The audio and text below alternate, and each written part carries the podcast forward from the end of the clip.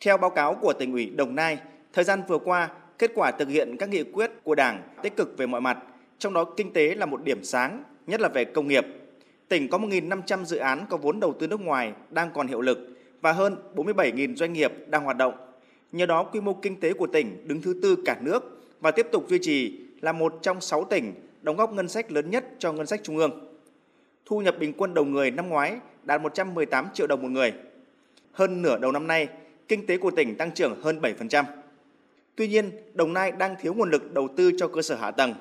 Tỉnh có 3,5 triệu dân, trong đó có 1,5 triệu dân là dân nhập cư trong vòng 30 năm qua, dẫn đến tình trạng y tế, giáo dục và nhiều hạ tầng khác chưa đáp ứng được yêu cầu. Sau khi lãnh đạo các bộ ngành nêu ý kiến, phát biểu tại buổi làm việc, Chủ tịch nước Nguyễn Xuân Phúc nhấn mạnh vai trò của Đồng Nai và cho rằng tiến trình công nghiệp hóa, hiện đại hóa đất nước sẽ chậm nhịp nếu thiếu vắng vai trò động lực mang tính dẫn dắt của Đồng Nai và một số địa phương trong vùng kinh tế trọng điểm phía Nam. Trong đó, tỉnh đóng góp tỷ trọng 12% GDP toàn vùng. Đánh giá cao lãnh đạo Đồng Nai đã nhận thức nhiều nguy cơ bất cập đối với tiến trình phát triển. Chủ tịch nước Nguyễn Xuân Phúc cho rằng nếu như nhiều năm trước Đồng Nai là ngôi sao sáng trong phát triển, thì nay cả nước đã có những ngôi sao sáng khác khiến vị thế của tỉnh bị thách thức. Dù có nhiều nhà đầu tư trong và ngoài nước, nhưng lại thiếu những đóng góp mới nổi bật, nhất là những đóng góp có tính đột phá, bước ngoặt, mở đường như ứng dụng công nghệ, mô hình kinh doanh mới, vân vân. Bên cạnh đó, kinh tế tăng trưởng cao nhưng chưa bền vững và có xu hướng chậm lại. Dù có khoảng 1 triệu công nhân nhưng đời sống còn khó khăn, chất lượng, số lượng nhà ở xã hội không theo kịp nhu cầu. Nêu những thách thức đó với Đồng Nai, Chủ tịch nước Nguyễn Xuân Phúc đề nghị. Tôi đề nghị là rất thiết tha với các đồng chí. Đồng Nai nên có một tầm nhìn mới, khát vọng mới trong điều kiện mới, trong điều kiện khoa học công nghệ và đổi mới sáng tạo của đất nước, của khu vực. Nếu chúng ta không có khát vọng mới trong điều kiện của Đồng Nai, như là giải quyết những cái bất cập nội tại của tỉnh Đồng Nai, chúng ta không có sức bật mới, có cái sự phát triển mà coi chừng chúng ta tụt hậu trong tương lai gần. Cho nên cái đặt vấn đề của chúng tôi hôm nay đó là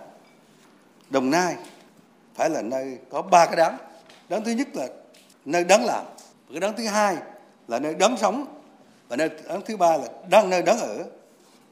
Đáng làm tức là nơi có thể đem lại nhiều công ăn việc làm thu nhập cao. Nơi đáng sống tức là nơi người lao động được thụ hưởng các thiết chế văn hóa giải trí được cân bằng giữa các cuộc sống và công việc và nơi đáng ở đó là đồng nai sẽ có những dự án nhà ở xã hội giúp người công nhân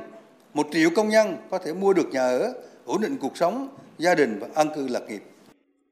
Chủ tịch nước nguyễn xuân phúc cho rằng nếu như những thập niên trước đây đồng nai bình dương và bà rịa vũng tàu đã tận dụng lợi thế gần thành phố hồ chí minh để phát triển thì nay cần có một tầm nhìn mới.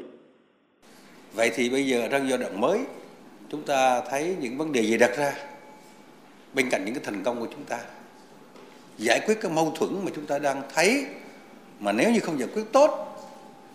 nó sẽ kìm hãm sự phát triển của đồng nai trong thời đại khoa học công nghệ đang phát triển rất là mạnh mẽ ở Việt Nam.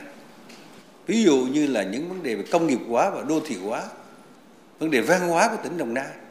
vấn đề xã hội của tỉnh Đồng Nai, nhà ở xã hội cũng như những vấn đề bức xúc về xã hội của một tỉnh công nghiệp là những vấn đề nào làm sao đồng nai tiếp tục là một cái địa phương có nhiều dự án lớn, giá trị gia tăng cao,